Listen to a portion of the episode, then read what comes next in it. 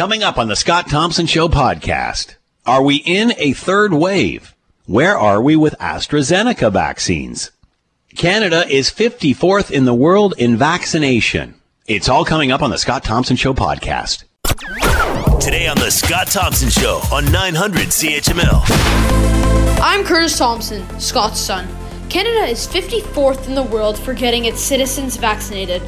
Nice one, Canada. I'm not sure why that doesn't bother more adults. Because in a kid's world, 54 is a D minus, and I'd get in big trouble for that one. It's the Scott Thompson Home Show. Here's Scott Thompson. Good afternoon. It is 1210. It is 900 CHML. I'm Scott Thompson. Will Erskine back at the station, keeping the Scott Thompson home show between the pipes as we are week number 54, three. No, sorry. I'm confusing the week it is where we are in line. Uh, 50, week number 53, 54th in line in the world, uh, to get our citizens vaccinated. Feel free to jump into the conversation. We would love to hear from you. Send us a note via the website, Scott Thompson at 900CHML.com. Phone lines are always open another jam packed show today and lots of information to uh, pass along. Uh, Premier Doug Ford going to hold a news conference at one o'clock. We will, uh, of course, go to that live. Uh, there's all kinds of chatter about uh, a third wave. Listen to this report. Dr. Peter Jüni says he doesn't want to do it, but says the data makes it clear that we need to shut things down again, particularly in the Golden Horseshoe. If we want to avoid the Greek tragedy here now, we just need to do the right thing and we need to do it early because it's inevitable anyway. Jüni says strict lockdowns were the right thing to do before, and unfortunately, unfortunately, will be again. The reason that we're in such a good shape still, I know it's depressing, but we're still in good shape right now, is that we did the right thing, which is challenging. Jüni says he hates lockdowns as much as everybody else, but says it is better to react earlier than later so we don't flood our intensive care units. Sandy Salerno, Global News. And that's Sandy speaking with the head of the Ontario uh, Science Table. Let's bring in Chris Bauch, research chair in the Department of Applied Mathematics and a specialist in mathematical and computer modeling, infectious disease outbreaks with the University of Waterloo, and with us now. Chris, thank you for the time. I hope you're doing well. Hi, Scott. Yeah, I'm here. Uh, Chris, what are your thoughts on this information that's coming out uh, from the Ontario Science Table in regard to uh, the third wave? So I agree with their assessment. Uh, I think the third wave has already started since we're seeing an increase in cases uh, in Toronto and uh, most large population areas in the GTA. So, uh, and this is a combination of the fact that we're reopening uh, at the same time as we have this more transmissible variant that's circulating. So, what is uh, what determines a third wave? What what uh, what criteria is used to say, okay, yep, we're here?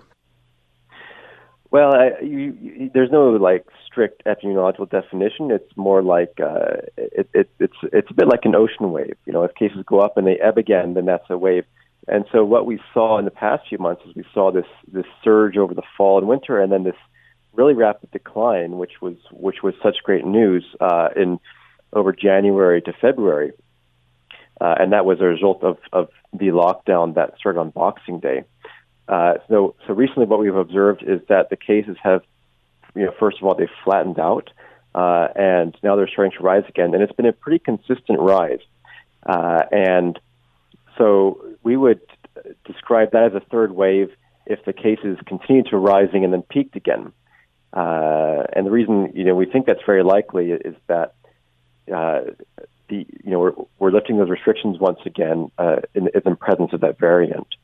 So that's kind of roughly what, what a third wave is. But it's not like a, uh, it doesn't have a strict definition like you know your your body mass index or your blood right, pressure. Right. It's more more it's more um, uh, it, it's not quite as well defined as in the literature. It's more of a media description actually.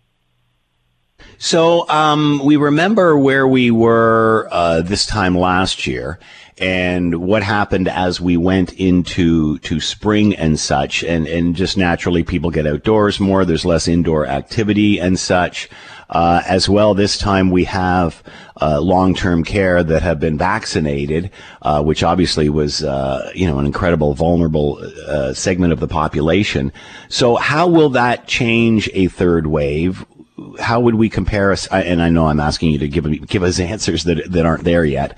Um, but but how do you think uh, the third wave will compare to the first, considering we've got long term care vaccinated and we are moving into that time out of winter and into spring? Yeah, that that'll make a, a, a big big difference. So, uh, in terms of the impact of the vaccination, that's going to reduce the death rates uh, even further, since as you know between the first and second wave, the death rates already declined as we learned more about how to treat patients. Uh, we learned about steroids, for example, to help in- increase the, uh, the survival rates. And now we have more experience, and on top of that, we also have the vaccine. So I, I think we'll see uh, many cases in the third wave, but the chances uh, of death if you have COVID will be a lot less. Uh, now, exactly how that you know, tug of war will play out and whether or not we'll see overall more deaths than in the second wave, I'm not really sure.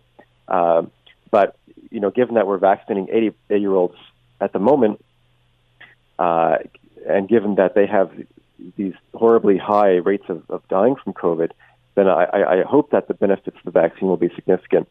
Uh, you also mentioned the weather, so that's an important factor. So with, with the with the with the season improving, people will be spending more time outdoors, which is which is good. But of course, we had a, a, a third wave last spring as well, so it, it, it helps, but it, it won't uh, save the day for us. Uh, um, might actually. Sorry, go ahead. No, you can go ahead. Go. Yeah, I was just going to add that there's uh, some evidence that you know sun exposure can actually help you fight of uh, COVID viruses, just in the way, same way that it helps us fight influenza and and certain other microbes. So, you know, potentially with more sun exposure, people might actually be that are able to fight off the virus, although that's that hasn't been established definitively for COVID yet. Uh, obviously, um, the the plan to keep the second dose back for uh, for those that have been vaccinated has been dropped, and, and now it's get as many vaccines into people's arms as possible, uh, just simply because we do not have the supply coming in uh, consistently. Uh, do you agree with delaying that second dose and just getting as much of the first out as we can? Yeah, and then of course having to wait four months. Yeah, I, I think that's definitely the right call. Uh, so, you know, to give you some background, when the vaccines were, were first tested, everyone in the experiments got the, the two doses, and so we didn't really have much information on how well one dose protects. And so the you know so the, the public health decision was we don't know if one dose protects or not. Let's make sure we give everyone two doses.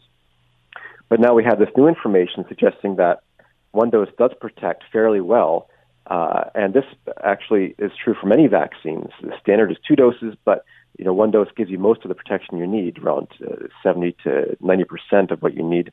And so, given this limited vaccine supply, you're much better off vaccinating two people with something that's maybe 70 to 90 percent effective, uh, rather than one person with with something that's 95 percent effective. You just you're you're covering more people on average that way. So, I think that's uh, I, I strongly support that change. Is this a race between the variants and the vaccine? Yeah, that's exactly what it is. So that's why it's ever more important to to you know get you know sign up your your elderly parents right if they need help getting signed up help get them signed up uh, we need to vaccinate as many vulnerable Canadians as soon as we can before the combination of the reopening and the variant causes a big surge in cases. What about the third wave in other countries? What can we learn from that? I mean, my goodness, we're seeing shots of the U.S. in spring break. Oddly enough, it didn't. It looks a lot like it did a year ago. Uh, but uh, you know, they're vaccinating at such a rate. I guess they feel secure enough to to dump the mask uh, uh laws in some uh, states, uh, Texas, uh, to, to point out. Um, but is what are your thoughts about where they are and in other parts of the world in a third wave as they're farther along in vaccination than we are? Yeah, so typically we do see this effect whereby whatever happens in Europe happens a bit later in the States and then in Canada a bit after that. And so with the variant, there have been large surges uh, in December and January, for example, in the UK and Ireland, they had very rapid increases in cases over a very short period of time uh, that that uh, that triggered additional lockdowns, and those are still happening in, in other, in, you know, in Italy, for example, right now. Uh, so something similar will play out in Ontario. So I, I think based on what we know about the transmissibility of the variant and past experience, we'll see the surge in cases here too. The main difference is that it, because it's a bit later, we have some vaccines in Ontario now, uh, and so that will lessen the impact. So we're lucky in that respect. And the U.S. is also very lucky in the respect that they have much larger vaccine production, and they're ahead of us in the vaccination uh, process. So I don't know if, if you know they will also experience a third wave in, in, in COVID deaths. Uh, they may still experience that because they're perhaps you know dropping the mask mandates too quickly in many places.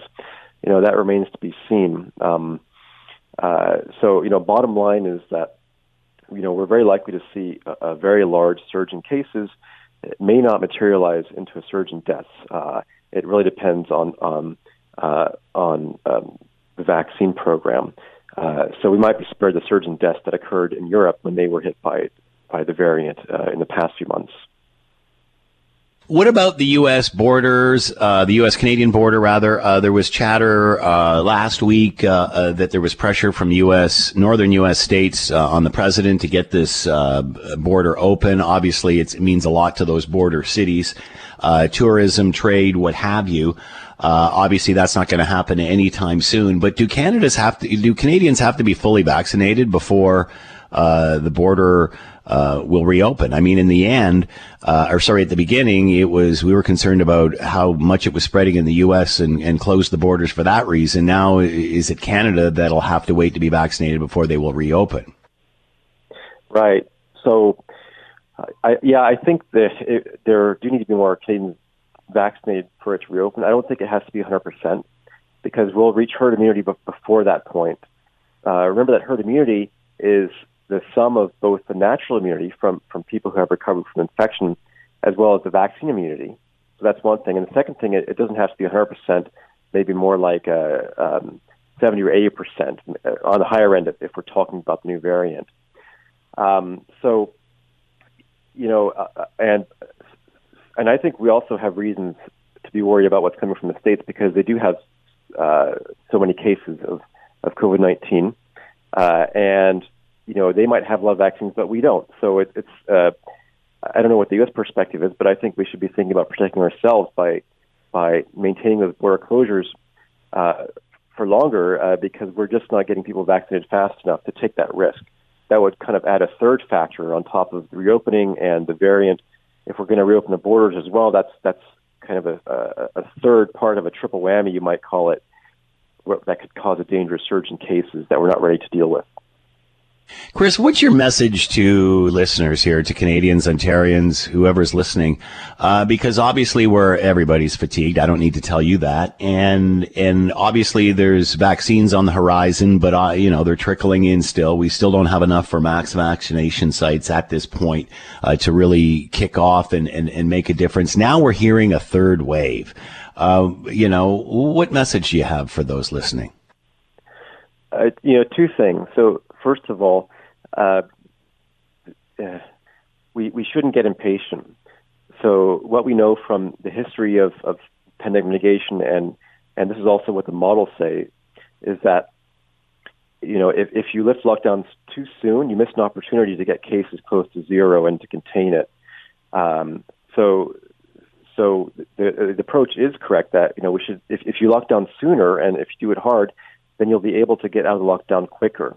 Uh, you know, for example, for every week sooner that you shut down, you might be able to um, uh, lift the lockdown two weeks uh, earlier later on, later down the road. Um, so, in other words, foresight pays off if, uh, in terms of mitigating the economic damage, uh, act sooner, uh, not later. And the second thing is, is we, this is a lesson from the models that we've developed, and we've been looking back at the March 2020 outbreak, and we've been asking the question, you know, what, what would ha- what would have happened if we hadn't locked down? Uh, and of course, we will never know that uh, from real data because uh, because the situation didn't happen. But we, what we can do is we can take our models, we can fit it to the data we have, and then we can turn things off or on and off in the model. And one thing we've done is we've said, well, okay, we this is a model for Ontario. It matches what happened. Now let's suppose in our model that we that no one distanced and no one locked down back in March 2020. And the results we saw from the model that we're, and we're going to release these, they're absolutely staggering. So we had 3,000 deaths in, in, in, fact in March 2020. But if we hadn't locked down in March 2020, and if we hadn't distanced, the best case scenario would have been 50,000 deaths. And that's kind of optimistic, assuming that the healthcare system wouldn't have been overwhelmed. And of course, it, it would have been overwhelmed. We would have been having a situation where people are, are trying to call the ambulance and they can't get one. Uh, so I think, you know, just keep that in mind that the, these efforts do pay off and they'll continue paying off. And we've only got a little bit further to go uh, until we can get everyone vaccinated. And every time that you put on a mask, uh, socially distance, you're, you're still saving lives. That was true in March, and that's true now. So that's that, that's my main message um, that I would uh, want Canadians to hear. Uh, we're almost out of time. We are out of time, but is, a, is another lockdown inevitable? Uh, it's it's hard for me to say because it's a it's a political decision. Uh, yeah. So, but I wouldn't I wouldn't be surprised if a third lockdown happened. Uh, but it all depends upon what the what the people in Queens Park decide to do. Yeah. 1227, uh, Chris Bowsman with us, research chair in the Department of Applied Mathematics and specialist in mathematical computer modeling infectious disease outbreaks at the University of Waterloo. Chris, thanks for the time. Be well. Thanks, Scott. You too. Thanks for having me. Bye-bye. Now it's time for my opinion. Here's the commentary. Many Canadians think that the world has a very favorable view of Canada and Canadians, and maybe they did, but not in the new world of COVID 19. That view is changing as the world realizes Prime Minister Justin Trudeau has failed Canadians on three fronts. Number one, we're expecting other countries to look after us and send us their vaccine because we neglected to sign production or licensing deals last year, putting everyone in a very uncomfortable position of having to ask for handouts while countries are trying to vaccinate their own citizens. Number two, we are online to receive many, many more vaccinations than Canada has citizens, trying to make up for the bad choices the Prime Minister made by trying to sign a vaccination deal with China. That is hoarding. Number three, we are receiving vaccinations from COVAX, an organization supported by developed countries to help the less fortunate vaccinate. Canada is not an underdeveloped country, yet we are taking vaccines meant for them. However, none of this is ever mentioned in the Canadian media, and our Prime Minister can do no wrong. When will Canadians finally realize this is not a distribution problem with the provinces? It's a supply issue with the federal government, and they have a very limited supply coming in of COVID 19 vaccination and won't have enough for max vaccination sites for weeks to come. Why aren't we talking about that and instead picking on the provinces? I'm Scott Thompson. We've been talking about AstraZeneca. Thanks. We've been talking about AstraZeneca quite a bit, uh, obviously, because um, I guess uh, it was in 19 countries uh, in Europe have put a pause on it uh, due to uh, 37 individuals, and this is out of millions vaccinated, uh, had issues uh, with clotting. It is not yet known whether there is any direct link. This is uh, a precaution from these 19 countries. Uh, oddly enough, uh, the National uh, National Advisory Council on Immunization has now opened this up for 65 plus. Which uh, do you have the clip, Will, of the chair of of NACI? this is the chair of NACI and explaining the change in uh, the re- recommendation for AstraZeneca. Initially, Health Canada had approved it for those over 65. Uh, then the National Advisory Council said, no, uh, we're not going to do that, uh, which, you know, confuses even more. Here's what the chair of uh, the uh, National Advisory Committee on Immunization had to say. We have since considered three, well, two other real world effectiveness studies that have um, informed this change in recommendation. In light of the new evidence that emerged in those two real world effectiveness data, NACI met to review these data from the studies, two of which are large population level studies of good quality, demonstrating that AstraZeneca vaccine is safe and effective in older adults, in particular against severe disease. While all available vaccines in Canada are safe and effective, NACI still recommends that in the context of limited vaccine supply, Initial doses of mRNA vaccines should be prioritized for those at highest risk of severe illness and death and highest risk of exposure But of course, some are questioning uh, the situation that has been happening around the world and how this vaccine is being viewed and uh, further testing ongoing. Let's bring in Dr. Rodney Rohde, professor and chair clinical laboratory science program at the College of Health Professions, Texas State University, and is with us now. Rodney, thanks for the time. I hope you're doing well. Good morning, Scott. Thanks for having me on. Uh, before we get going here, Doctor, on on uh, the depth of, of COVID nineteen in both of our countries, what is the U.S.'s position right now on AstraZeneca? Where is it in your arsenal? Yeah, from from everything I've seen and read and and and talked with others about, right now the United States is looking at AstraZeneca as a fourth vaccine option, and so they're going through their typical advisory, expert advisory panels and and such for to look at the data as Canada has been doing and it looks like it it'll probably be approved, and it's looking like it's probably going to be in April sometime. So we're still a little ways out from it. As of today, that's what I'm seeing. So, how come uh, the U.S. is slower to approve this drug when we've seen Europe and Canada go ahead with it? Any any thought there? You know, just I think just personally, I think what's happening is it's just since we have three yeah. approved vaccines, and we're you know we're doing pretty well now. I think we've reached three million people a day that we're vaccinating. I just don't think it's on the highest priority list, and we've just kind of moved along with those three. But certainly, they look like they're looking at a fourth one. It, it's interesting. I've had that question from colleagues here, kind of asking about that fourth vaccine. What do we need it for? Those types of questions. And I'm not sure, you know, we need four, five, six vaccines, but certainly right now, when we're not sure uh, of supply and manufacturing issues that we aren't just kind of hedging our bets and making sure we have plenty at, at the end of the day. So for the U.S., it's just not a priority because they have uh, you're producing your own. You've got Moderna, you've got Pfizer, right. and this isn't a priority for the United States. Right. Boy, that, that's, that's, an envious position for uh, yeah, you to be in, Rodney. Yeah. We're jealous of that up here.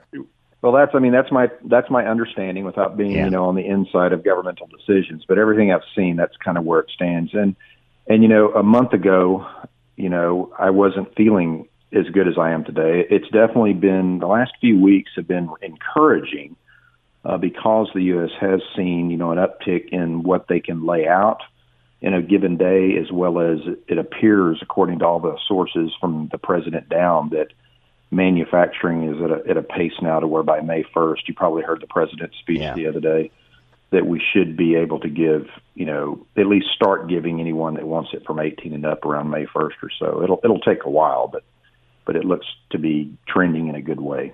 So when do you think you'll see Americans fully vaccinated? And by that I mean herd immunity, not necessarily everyone. Yeah, I think for the ones that want to be and can be, uh, I think we're looking at again probably June 1st into the summer uh, because May 1st is, from what I've understood, is where we will have enough vaccine to say, okay, everybody now 18 and above can get going, but obviously there'll still be an issue of bottlenecking with lines, you know, and getting people through the through the uh, the gate, so to speak. So probably sometime over the summer, maybe towards later summer. And spring break obviously going on. We have seen shots of, of Texas and, and such. Uh, your thoughts of, of uh, the masking stopping in Texas and, and where you guys are? Yeah, so in Texas, you know, and, and I know you see that, that announcement from our governor a few weeks ago. Um, I, I don't agree with it. I think most health experts don't agree with it in the sense that we still don't have but about 50 to 60% of our 65 and older fully vaccinated we still don't have, you know, a high proportion of those who are immunocompromised fully vaccinated. So I was I was personally hopeful that he would have waited till May 1 or June 1 and and made that type of decision for the summer when maybe it was a little more safe to do so. Um, it, it's certainly a decision, you know, he gets to make and, and, and move forth on that. But I, I think most health experts were hoping that that would not happen fortunately, if you look across the state, uh, from my perspective, many, many, many businesses are not doing that. Many universities are not doing that. Uh, many are choosing to keep those mandates in place, at least in places of business and in places of, of schooling and things like that, and certainly in healthcare. So hopefully, we can kind of hold on to that um, in a high percentage until we get into the summer. How concerned are you about spring break? Are you concerned of a surge a couple of weeks from now? I, I am. I mean, I hope, and I've, I've told this to, to many people, I hope I'm completely wrong, and I hope that nothing happens. But we've seen this three times now uh, in the U.S. where we've had either holidays or other types of events where uh, we've relaxed a little bit and put our guard down, and then we see a surge. And so I'm holding my breath. Uh, spring break uh, is anywhere from all last week. Ours is this week for my university, and there's some next week. So it's kind of a a rolling month in March. So I'm I'm going to be watching like many experts watch, probably mid-April, uh, you know, beyond two or three weeks into April, and looking for that, as well as you know, we're still kind of worried about those different variants, and so we're not real sure how that's going to play on the population's immunity, those who have had it and are been vaccinated. So a couple of factors there that have some of us holding our breath. Uh, up here in Ontario today, we're talking about modeling and such and a third wave, uh, just simply because it's a race between the variants and the vaccine up right. here. We're just not getting the vaccine in fast enough to the country. How concerned are you about a third wave in the U.S.?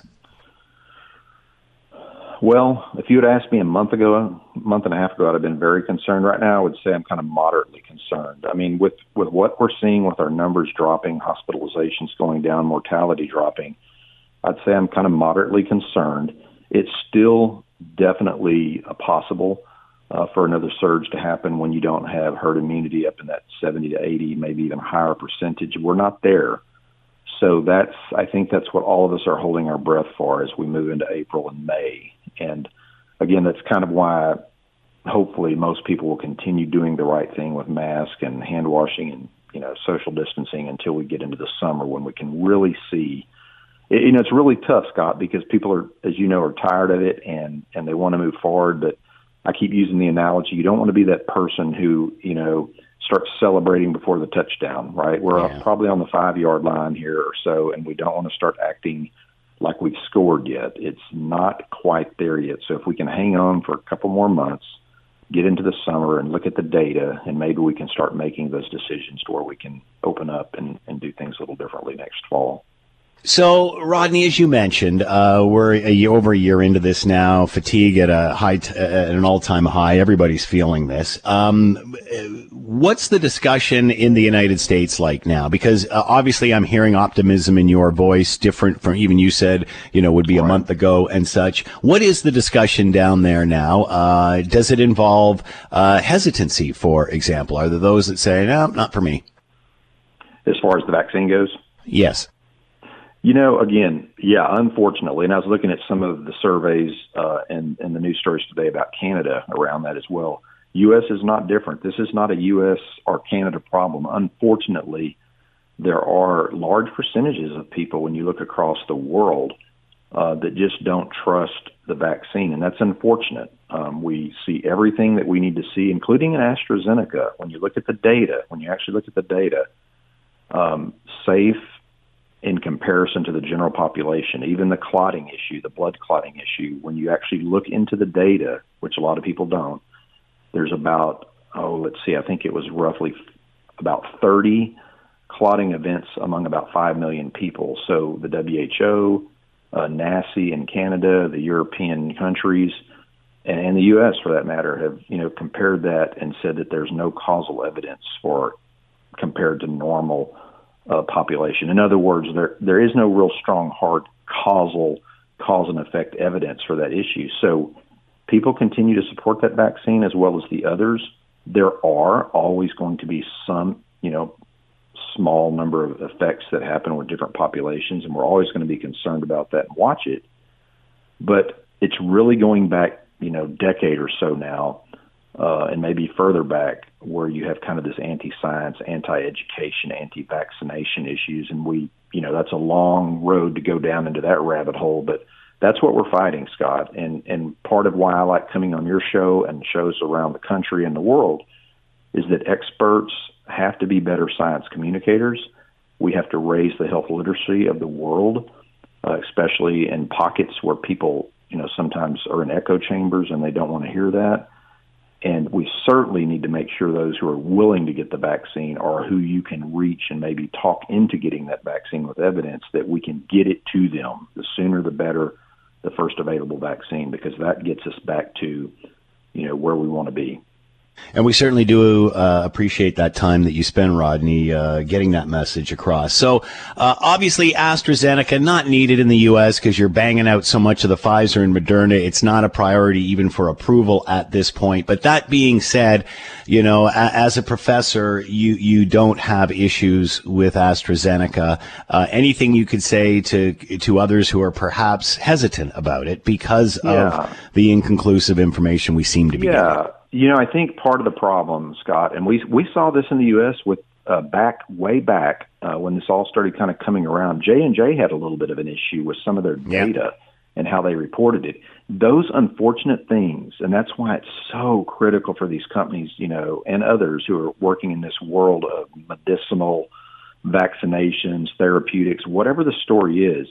And you know how this goes. If there's a little blip and it gets out into the news cycles, that's tough to change the tide. You know, it gets shared and shared and shared, and many times for transparency, that's important, and so we want that to happen.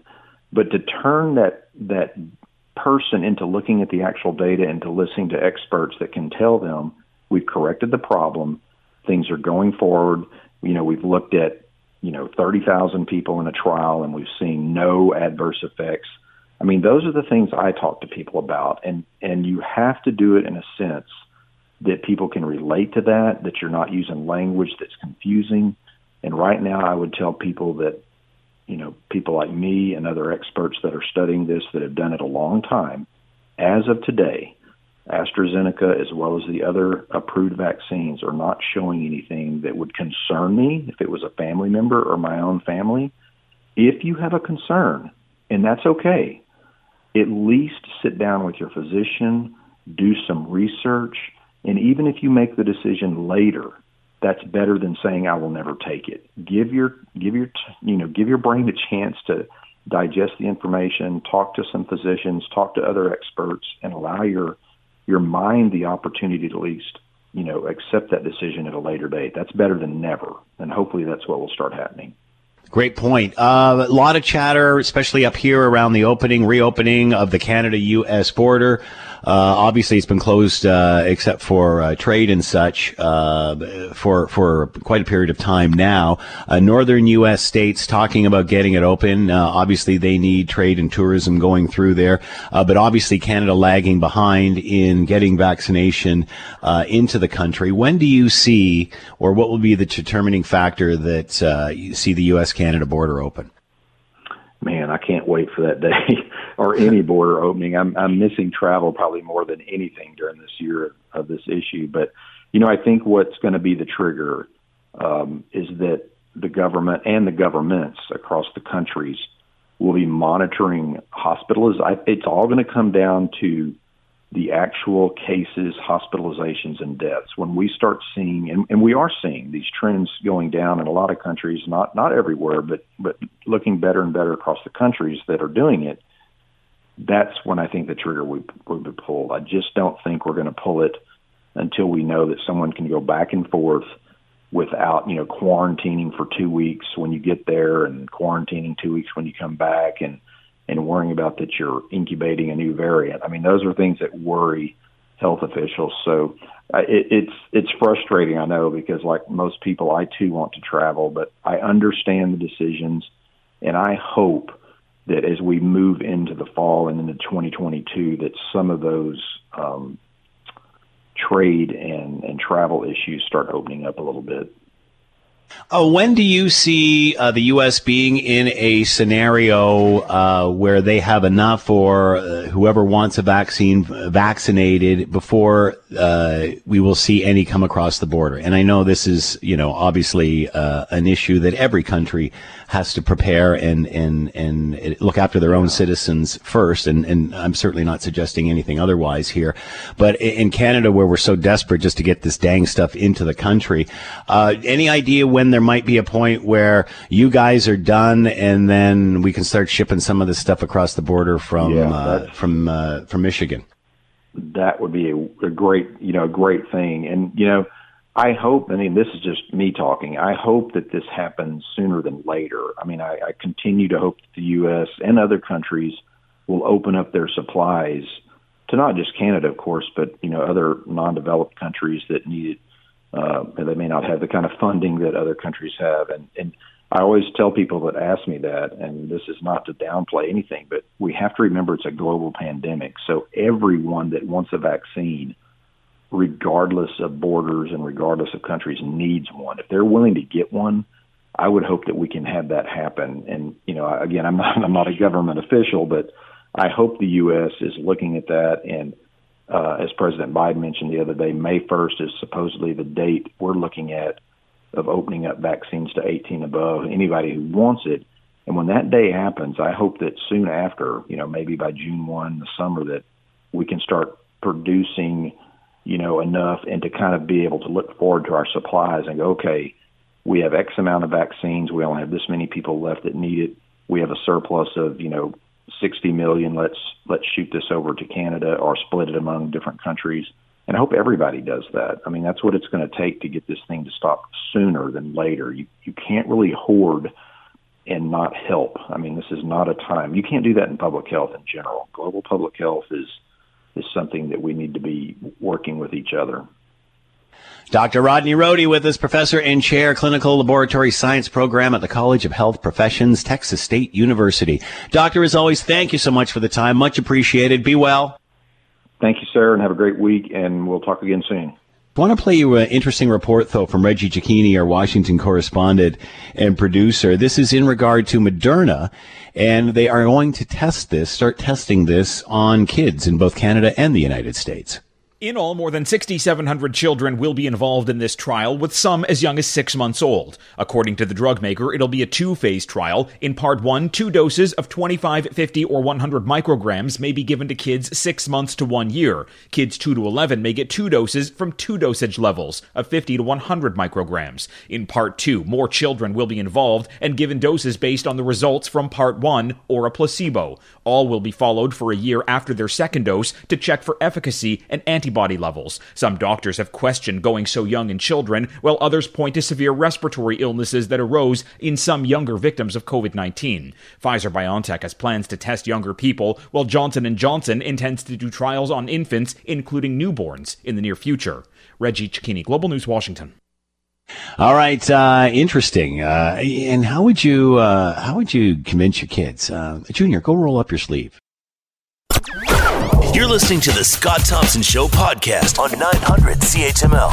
Uh, today, of course, uh, more on AstraZeneca. The uh, National Advisory Committee on Immunization, NACI, uh, has now said, uh, along with Health Canada, who have said this all along, that this is now uh, good for those 65 plus and over. They say this was not a safety issue. This was a case of efficacy. And again, lot of this testing is being done, uh, a lot of the safety testing obviously being done prior to the vaccination's release. And now, as far as efficacy and duration, we are seeing those numbers come in uh, in real in real time, and obviously uh, changing uh, position as we go. However, many have uh, been concerned that you have Health Canada uh, saying it was okay for those over 65, and then um, the National Advisory Committee not saying it. Both government agencies, and a little confusing. Let's bring in Dr. Alan Vaisman, infectious diseases, uh, infection control physician with the University Health Network. That's not a good sign, is it? Are you there, doctor? Uh, yes, thank you for having me. Oh, you are there. I thought we lost you there for a second. Uh, thank you for taking the time. Uh, hope you're doing well, doctor. Your thoughts on uh, NACI changing their position on AstraZeneca, now saying okay for those 65 uh, plus, uh, similar to what Health Canada, Canada, uh, Canada had said. Um, how come differences of opinion here with two agencies like this? Yes, it's a great point. Um, it's unfortunate that they did initially say that it's not it's not appropriate for that age group. The story is is that at the time when NACI released that statement about a week or two weeks ago, the data from the UK was just coming out that the UK, that the vaccine was actually quite effective in the older age group, and so now they're looking at data and revising it. Yeah, I mean, different agencies in Canada may have different thresholds for what they consider to be efficacious. So maybe that's the difference you see between Health Canada and NACI.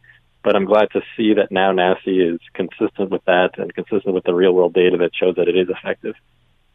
Considering where we are in this pandemic, are you surprised that these two agencies are not on the same page? And I understand if there's independence there, and that's a good thing, but it seems like the right hand doesn't know what the left hand's doing here. Yeah, I agree that um, that independence is a good thing. Uh, Health Canada, their role is about um, their role is to approve medications and vaccinations to say what is safe and who should be receiving it. NACI is a little bit their their role is a little bit different, a slightly different agency from the Public Health Agency of Canada, which is like the pub, the big public health body for the the whole country. Their role is to make their best estimate as to how a vaccine should be given. So, in their estimation at that time, it was slightly different from Health Canada, which simply made a statement of of safety and and who can get it. So that's where there could be a difference in the opinions between those two groups. Has this led to confusion around AstraZeneca? Yeah, it's very unfortunate that now the, the well has been poisoned for AstraZeneca, a very effective vaccine, very safe vaccine. And now, unfortunately, many people, elderly individuals, are, will not want to take the vaccine because of that discordance between the two bodies. But uh, as you know, there is the, the pilot study, pilot trialing of it in Ontario, of giving it to the younger age groups, the people who actually mm-hmm. are interested in taking it. So at least, at least the doses will not go to waste. Um, it's interesting because the U.S. has not even approved AstraZeneca yet. I was talking to a professor in Texas, and he said the reason being is it's just not a priority for them because they have so much uh, of, of the other vaccine. They have so many uh, other options. But he did stress that there's nothing he can see in any of this uh, research that would that would uh, uh present a situation where it's unsafe. And we should say, and perhaps uh, NACI should have communicated this better, that this was not a safety issue this was just verifying the data. Is that accurate? Right, right, exactly. So anytime you think about vaccines, you also have to think of two things that are completely separate, or not completely, but generally speaking separate. One is whether it's safe, and the second thing is whether it actually works. And in this case, the question was about whether it working. And at the time when NACI released its statement, there the data was just coming out from these other countries that it is in fact working well. So, you know, why does America not need AstraZeneca? It's because they have other priorities with other vaccinations. They've been going very well. They don't need to take the time to use the resources to review the data and approve it. Whereas Canada, AstraZeneca was part of the, the overall plan about uh, purchasing the doses and having them come here. So that's why it was a priority for uh, Health Canada to review the data as soon as possible and make recommendations around it. Are you surprised that 19 countries in Europe have put a pause on this? A little bit of surprise that they acted um, quickly. Uh, you know, the thing with vaccinations and any drug is that after it's rolled out, people do post-marketing surveillance, which is an excellent thing. It, it shows that the, that the system is working. That any time you detect any kind of adverse reactions after a vaccine has been given, that it's reported to the federal bodies. And in each of those countries, this data that was originally generated from Denmark, uh, it triggered those countries to put things on hold which means that they're only temporarily going to look at what's going on and see if there's truly, you know, this is a slightly different issue now, but if there is a increased risk of clotting as associated with the vaccine. So far, it does not appear to be the case, but they are reviewing the data now. Uh, uh, chatter from the Ontario Science Table today that uh, we are in a third wave are certainly right on the doorstep of it. Your thoughts, and especially as we enter this third wave, man, I even hate to say that phrase. Um, we do have long-term care, fully vaccinated. We are moving into spring or uh, spring weather. Uh, are we to assume that the third wave is going to be uh, worse than the second? Yeah, that's uh, it's a great question because there's two opposing forces going on right now. We know that the third wave is driven by these variants of concern. And only in the last two weeks did new data come out from the UK showing that the variants are actually increased, associated with increased mortality, increased death. Whereas before we only thought it was increasing the transmissibility. Now we know people have worse outcomes with the virus. And then opposing that is the vaccination. So the faster we can get people vaccinated, the less likely we're going to have a bad third wave, which unfortunately seems inevitable now. So at first, you know, at first thought you'd think, well, the next wave can't be nearly as bad as the second because all the most vulnerable people are now vaccinated, and that's true. But hopefully, hopefully the this other force of the variants causing people to die more frequently, hopefully that will be opposed by the vaccinations that are now rolling out. The prime minister has said since the beginning of all of this that uh, we would be vaccinated uh, by September. Um, as we see the rest of the world vaccinate, um, won't that be m- more possible simply because if we're seeing the United States finish up by May, June, and, and barbecuing by July, as the president said, we're probably going to see vaccines come in from other countries. Uh, the professor from Texas said, you know, at that point they'll probably start uh, reserving such uh, for uh, underdeveloped countries. Unfortunately, Canada falls under that umbrella uh, because of the position we are in the world. But you can you see this just coming, uh, the vaccine issue coming to an end in the summer, just simply because the rest of the world will be vaccinated, so therefore there'll be extra around. Yeah, you'd hope so. Right now, it is a combination of supply and the capacity to deliver the vaccines. So, two issues are going on. You'd hope that at least the capacity issue would be improved. That right now, the pace we're going at is so slow across the country that people will look at that and think about better ways to actually do mass vaccination. Because once it gets, uh, we get into the next phases, we're talking about very, very large groups of people, millions of people in the next phase, phase two and phase three. So you'd hope that our capacity to vaccinate is much improved because at the rate we're going at, you're right, it's going to take a very long time. Why should it take until September? The United States vaccinates more people in a day than Canada has vaccinated ever for COVID. That that number should be very startling to Canadians. That what we're doing here is not going in the right direction. It's going way too slowly. And it seems, in my opinion, that the provinces are taking the blame. And is from what I can see, the provinces are basically all in the same situation. It's a lack of supply. I mean, we were talking to locals here in Hamilton that are at the health table. They're ready to open up First Ontario Centre. The situation is there's just not a, enough supply. And it seems we talk a lot about distribution, but we, we fail to say that we're still 54th in the world because we don't have enough vaccine coming in to actually get these sites up and running. Absolutely, supply is an issue. It's it's a shame that we're already, uh, you know, three months into this, and we still are where we are. We're the small percentage of people that we vaccinated so far. It's it's kind of crazy when you think about Canada being such a well-resourced country to begin with. The supply is absolutely an issue, and you'd hate to think that how slow it's going to go when the next phases start with everyone, millions of people waiting to get vaccinated. You hope at least things will improve by then. There's all promises of millions of shipments coming in from the various suppliers. So hopefully that comes through.